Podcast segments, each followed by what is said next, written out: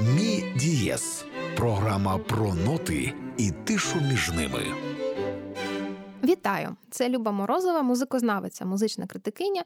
Ми з вами знову зустрічаємося на хвилях громадського радіо у програмі Мідієс, програмі про класичну музику ХХ століття.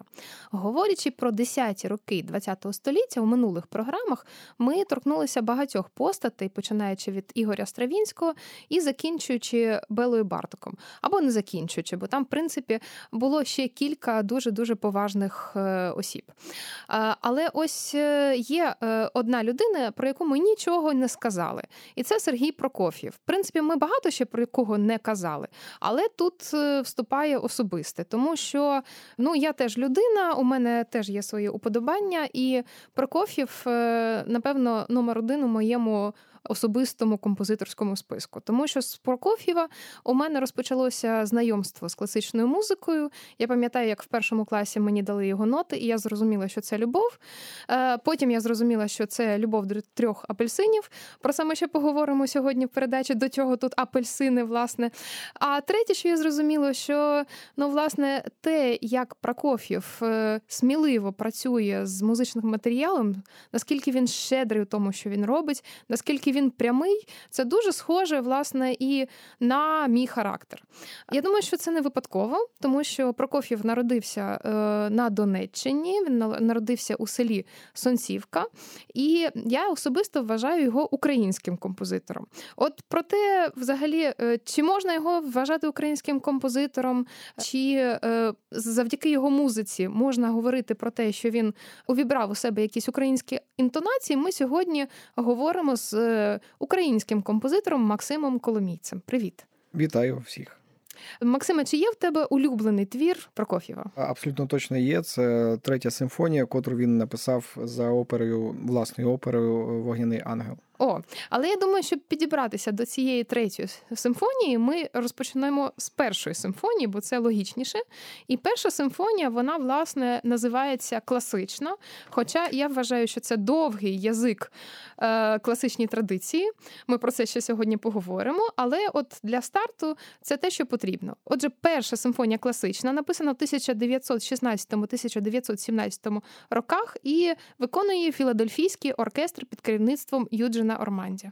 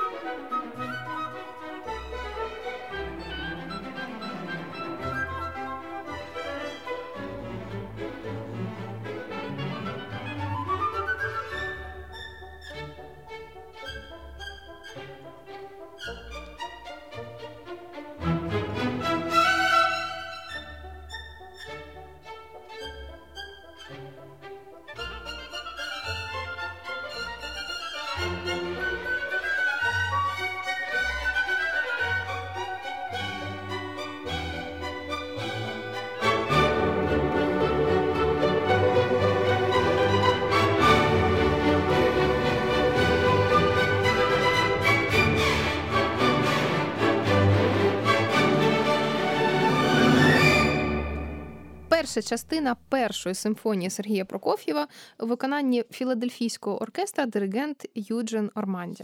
І це симфонія, яку Прокоф'єв власне писав так, як свої твори писав Йозеф Гайден. Принаймні, ну.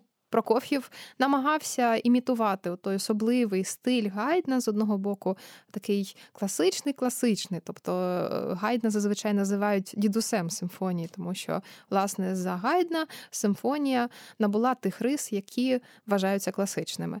А з іншого боку, е, у Гайдна було оте особливе відчуття е, гумору, яке мені здається властиве і Прокоф'єву. Нагадую, що у нас у студії Максим Коломій. Лісь, український композитор, з яким е, ми обидвоє любимо Прокоф'єва. І Максима, я хочу запитати у тебе щодо от першої симфонії, е, чим тебе захоплює ця музична мова як композитора? Перш за все, е, бездоганною технікою. Мене вразило ну, від початку те, що він зміг і скопіювати з одного боку стиль. Цей класичний, і з іншого боку, це ну дуже відчувається, що все ж таки це такий сонячний донбаський композитор. Дуже щось таке своє він привнес в цю класичну музику. Ну, те, що він привносить у класичну музику, власне, оце от сонце, ці лани. Е, я не знаю, як це відчувається і наскільки це відчувається іншими, скажімо, людьми, які не були на Донбасі, які не розуміють, що це таке, що це за степи. Е, я колись про це говорила з Кирилом Карабицем, який є власне пропагандистом творчості Прокоф'єва на заході і творчості української творчості Прокоф'єва.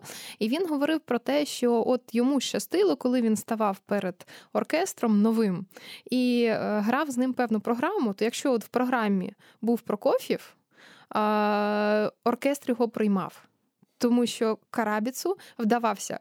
Прокоф'єв як е, сину так само е, донбаського композитора. Адже Іван Карабець він так само з Ялти, яка е, у Приазов'ї знаходиться, теж з Донбасу.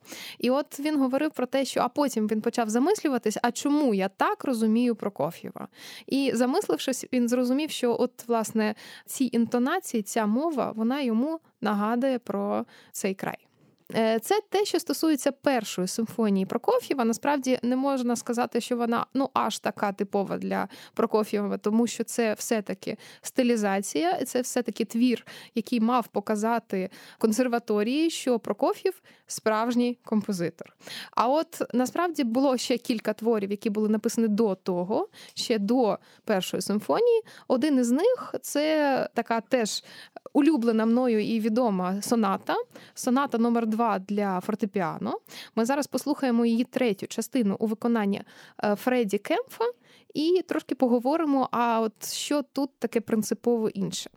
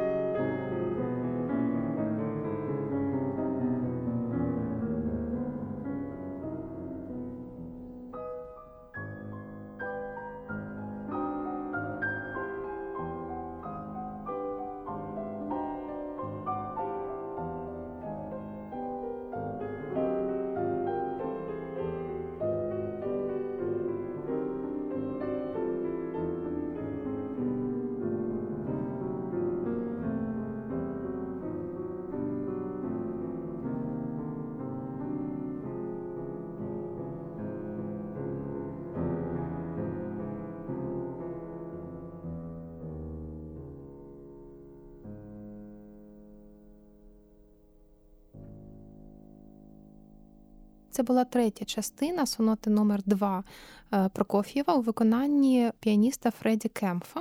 І це твір, який був написаний у 1912 році. Прем'єра відбулася вже у лютому 2014 року в Москві. Композитор сам виконав цю сонату. І цікаво, що, хоча він написав її у 12 році, але у 13 році на себе наклав руки його друг Максиміліан Шмідгоф. І, власне, от цьому другу і була присвята цієї сонати. І мені здається, от саме третя частина частина е, є справді такою трагічною, яка могла б говорити про ці трагічні почуття щодо цієї ситуації. Максиме, як ти думаєш, е, от власне наскільки ця соната знаходиться у руслі симфонії, яку ми зараз слухали, класичної симфонії? Чи от ми говоримо, ну насправді це е, таке просте питання, чи ми говоримо про е, якийсь абсолютно інший рівень світосприйняття композитора тут? Ну, в принципі, е, щоб було зрозуміло, 12-й рік це композитору виповнилось 21 рік. Тобто, насправді, е, тут я думаю, що досить важко говорити про цілісність е, його мови як такої, тому що ну, композитор формується, я думаю, що трошки пізніше. Хоча, звичайно, це абсолютно самодостатні твори, і перша симфонія, і друга соната. Але от навіть в цьому поєднанні, от в цьому контрасті, котрий ми споглядали, вже можна побачити, що він експериментував і він е, шукав е, той свій стиль. Хоча обидва твори не знаходяться в його Е, стилі, тобто це його мова, але все ж таки е, є ще певний пошук е, свого власного висловлювання. Ну, це вже опус 14, насправді. Тобто, от композитор йому лише 21, а це вже 14-й опус, це вже серйозно. Ну тут ми маємо сказати про Прокоф'єва як про Вундеркінда. Скажи кілька слів про це. Ну, котрий написав оперу, оскільки Велікан? Велікан у 12 років. 12 років. Тобто в нього в 12 вже було опера. Тобто у мене в 37 немає, а в нього в 12 вже була. Е, так що, е, ну да, це він був вендеркіндом, і, в принципі, його. Ем, роботоспроможності я заздрю просто ну, дуже сильно прямо з дитинства, тому що купа творів, е, величезні твори пропрацьованою фактурою. Це все дуже таке насичене, потужне, і завжди це дуже швидкі темпи з купою змін розмірів. Тобто, це е, дуже е, важка і для сприйняття, і для власне написання ем, музика. І її просто купа. З нього там лилося е, е, ті музика просто тоннами. Просто тоннами. Ну от ми, е, коли взагалі говоримо про українську музику і про українську традицію, ми дуже часто говоримо про ось цю щедрість, власне, про те, що композитор намагається вставити у свою симфонію безліч тем, ідей, як власне і ну, щедрість української душі або там врожаю, або щось таке. І от мені здається, у Прокоф'єва насправді теж щось таке є, бо це один з найщедріших композиторів. Дуже часто композитори цьому навіть заздрять і говорять про те, що мені б одну таку тему, і я би її розвивав всю симфонію. А він бере і кидає одну, другу, третю, і нічого з ними не робить, бо у нього з'явилася наступна ідея. І мені здається, це пов'язано так само з вихованням цього хлопчика, якому мама в дитинстві виписувала дуже багато нот. І, власне, Прокофів ніколи не міг довчити якусь музику до кінця, бо на наступний урок вже стояли нові ноти, і він грав вже новий твір. Тому от через нього проходили тонни цієї літератури, яку мама виписувала е, додому для того, щоб постійно дитина грала щось нове. Я пропоную перейти до нового твору. Е, і так само трошки послухати, а потім поговорити про це. Це твір, який е, Прокоф'єв почав писати у 1914 році. У нього складна історія. Він закінчив його лише наприкінці 10-х років, і 1921 році цей твір вперше був виконаний. І це твір, який називається Казка про блазня. От ми зараз послухаємо першу частину, яка називається Блазень зі своєю блазнихою у виконанні большого симфонічного оркестру радіо і телебачення і під керівництвом Геннадія Рождественського.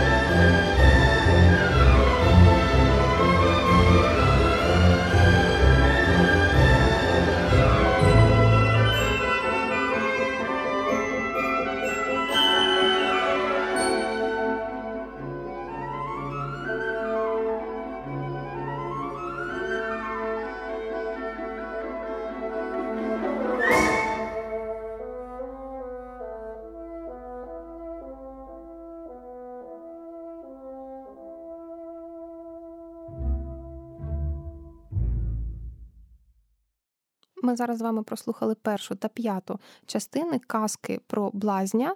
Перша називалася Блазень зі своєю блазнихою, а п'ята у спальні у купця е, у виконанні Большого симфонічного оркестра радіо і телебачення під керівництвом Геннадія Рождественського. Це досить старий запис, запис 1967 року, тому він трошки репів. І ось це твір, який е, Прокоф'єв е, почав писати у 1914 році, але в нього досить складна доля.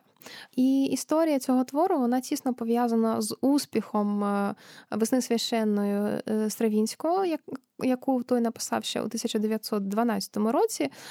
І антрепренер Сергій Дягілєв, який влаштовує якраз в той час руські сезони в Парижі, почав замовляти нові твори іншим композиторам. Спочатку він замовив Прокоф'єву твір, е, який називався Алла і Лолій. І цей твір був настільки радикальним, що навіть Дягілєв злякався при тому, що ось тільки зараз він поставив весну священну. Тобто Прокоф'єв вже на той момент був більш радикальний, навіть ніж е, найрадикальніший Стравінський. Після того, як е, Дягілєв власне відмовився від цієї ідеї, уже у 15-му році Прокоф'єв почав працювати над казкою про блазня. Ця казка була е, пов'язана з збірником російських казок Афанасьєва, але історія про цього блазня вона така досить українська, тому що це хитрий блазень, який весь час хитрував разом зі своєю дружиною Блазнихою. Тобто там спочатку йде історія про те, що йому потрібно було заробити гроші, е, а грошей не було. І він придумав ось такий трюк, що до нього приходять його друзі, і вони сідають довкола, а він бере ем, батіг. І батогом б'є свою дружину. Дружина помирає, але після того, якщо тричі по ній вдарити, вона воскресає. Е, за 300 карбованців він е, продав е, цю тему іншим блазням, які прийшли додому, повбивали своїх жінок, почали потім їх бити, а жінки чомусь не воскресають. Тоді, власне, ці е, блазні страшенно розлючені, прийшли додому до першого блазня, а він перевдягнувся у свою сестру, яка нібито сиділа і пряла. От. І побачивши, що ну, така ситуація, вони просто забрали з собою цю сестру і вирішили, ну хай поки попрацює на нас, доки ми не знайдемо цього головного винуватця, цього блазня. Е, потім ще там досить е, багато подій, е, пов'язаних з тим, що прийшов купець, який хотів одружитись на комусь, але з усіх сестер йому ніхто не сподобався. А от якраз сподобалася ця служниця, тобто перевдягнений блазень. Він взяв її додому, захотів, власне, щоб вона виконала свій подружній обов'язок блазень відчув, що у нього голова болить, що йому погано, і тоді е, попросив, щоб його е, спустили на канаті просто з вікна. Е, а спустившись з вікна, він втік, а прив'язав козу.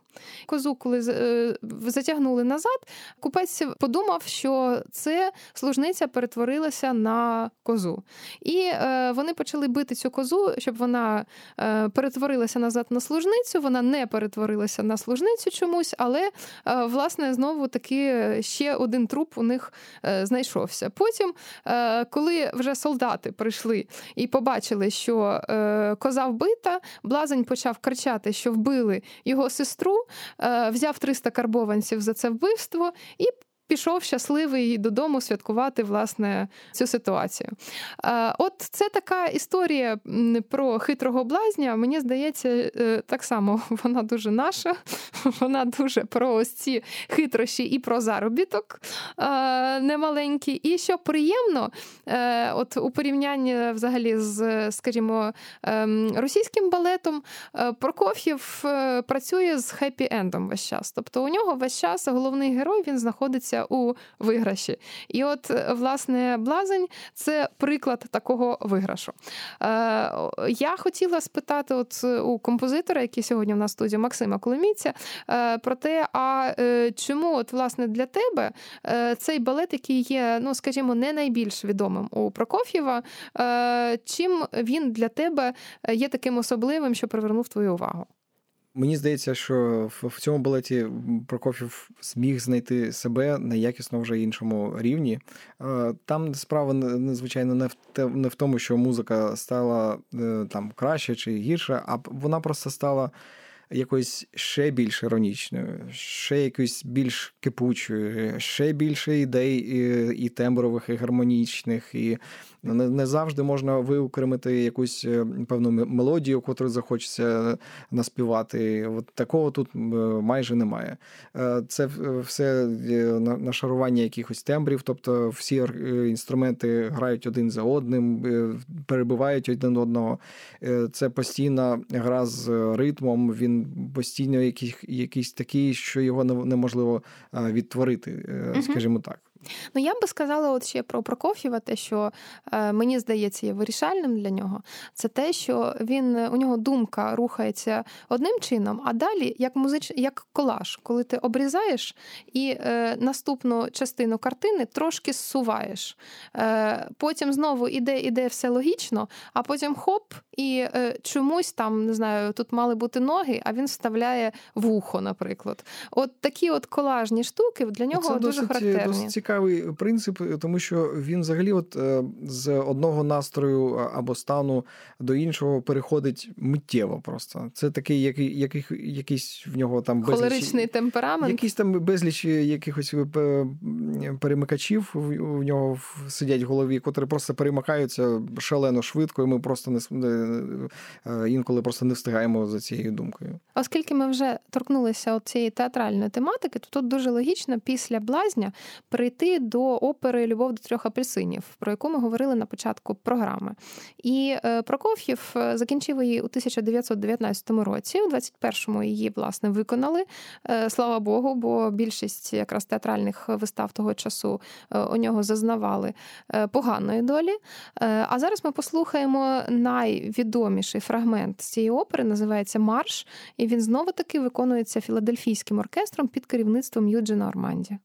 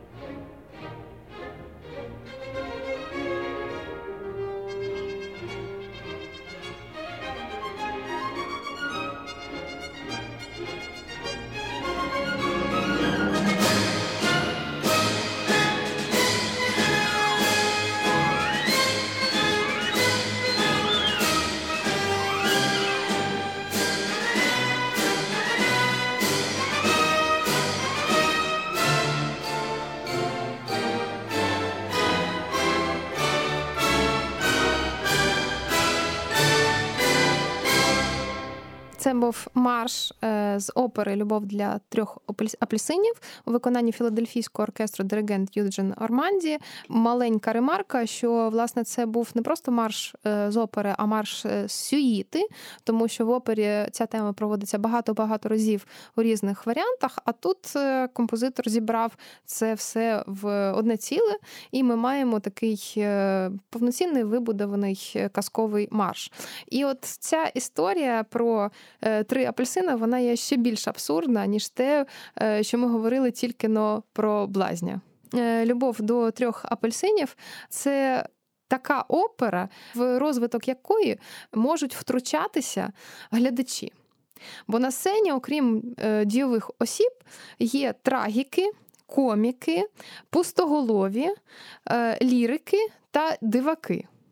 Трагіки весь час кричать, що їм потрібні трагедії. Коміки, що вони хочуть комедій. Пустоголові потребують фарсу. Лірики, ну, власне, хочуть е, красивих історій при місяці. А є ще диваки, які весь час з'являються на сцені і рятують події. От я знаю, що е, Максим зараз пише так само свою оперу. Е, як Прокоф'єв цією оперою надихає? Що тобі подобається власне у любові до трьох апельсинів?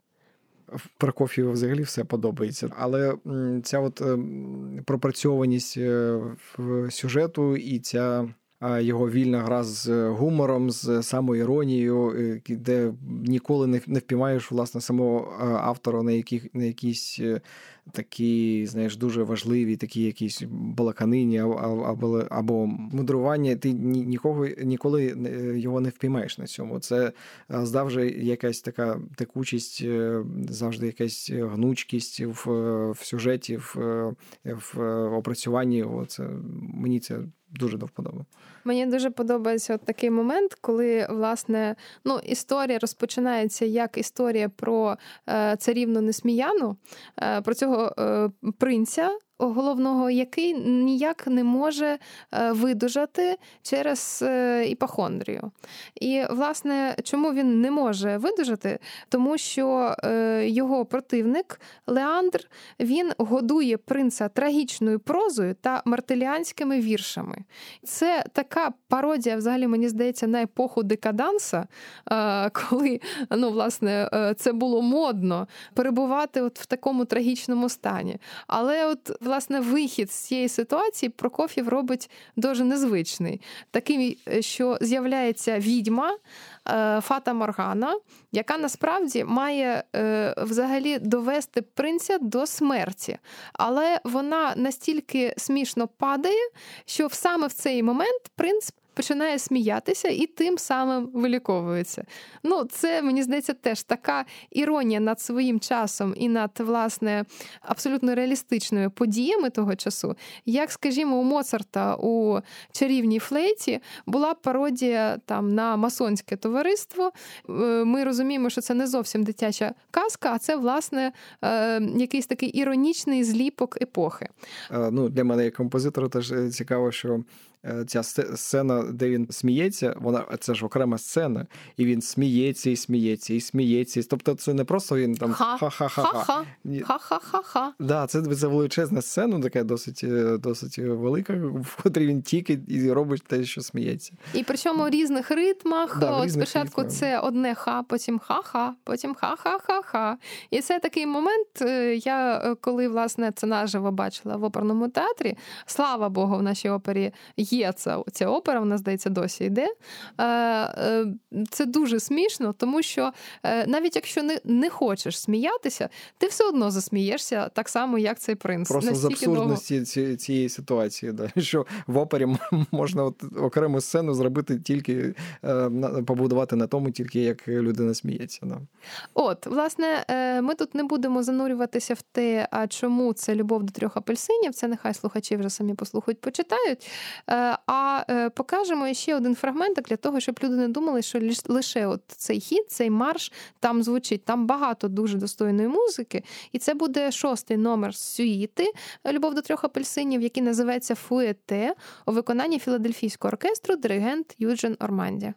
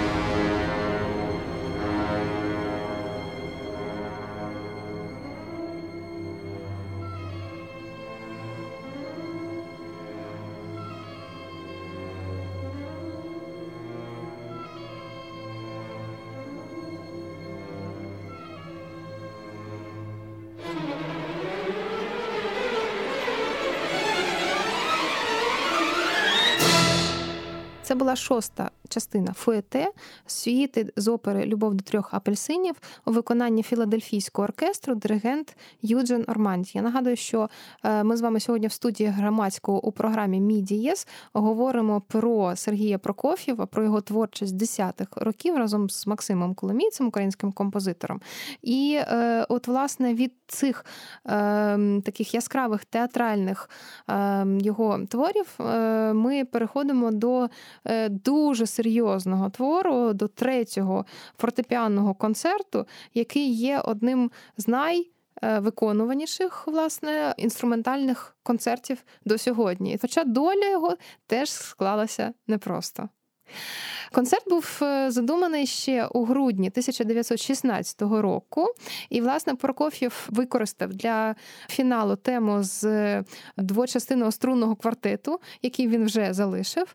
Закінчив цей твір Прокоф'єв вже у Британії е, у жовтні 1921 року, і е, прем'єра його відбулася взагалі у Чикаго наприкінці того ж року у виконанні Чикаського симфонічного оркестру.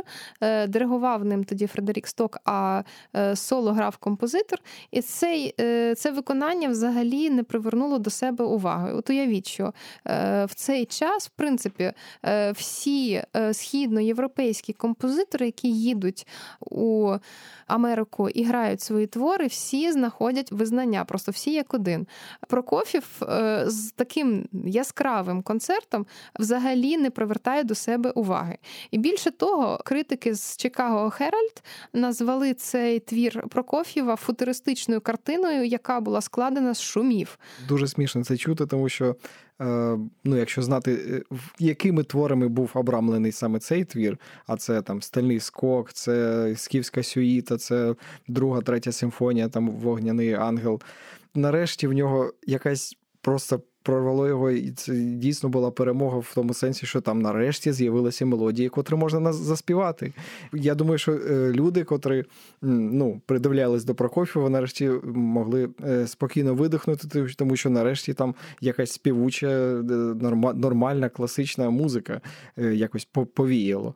Тим не менше, і навіть цей твір все одно виявився для публіки того часу занадто футуристичним. Хоча е, з іншого боку, це якщо побачити, як як грається цей твір, наприклад, фінал третьої частини, котру ми зараз послухаємо, там просто в, останній частині що тільки піаніст не робить. Е, чутно, що композитор просто не вистачає можливості роялі, і він грає просто всіми пальцями, всіми долонями, всім чим тільки можна. І це дійсно звучить е, потужно. Хоча на смак е, тогочасної публіки, звичайно, це видавалось ну, ну вже занадто якось.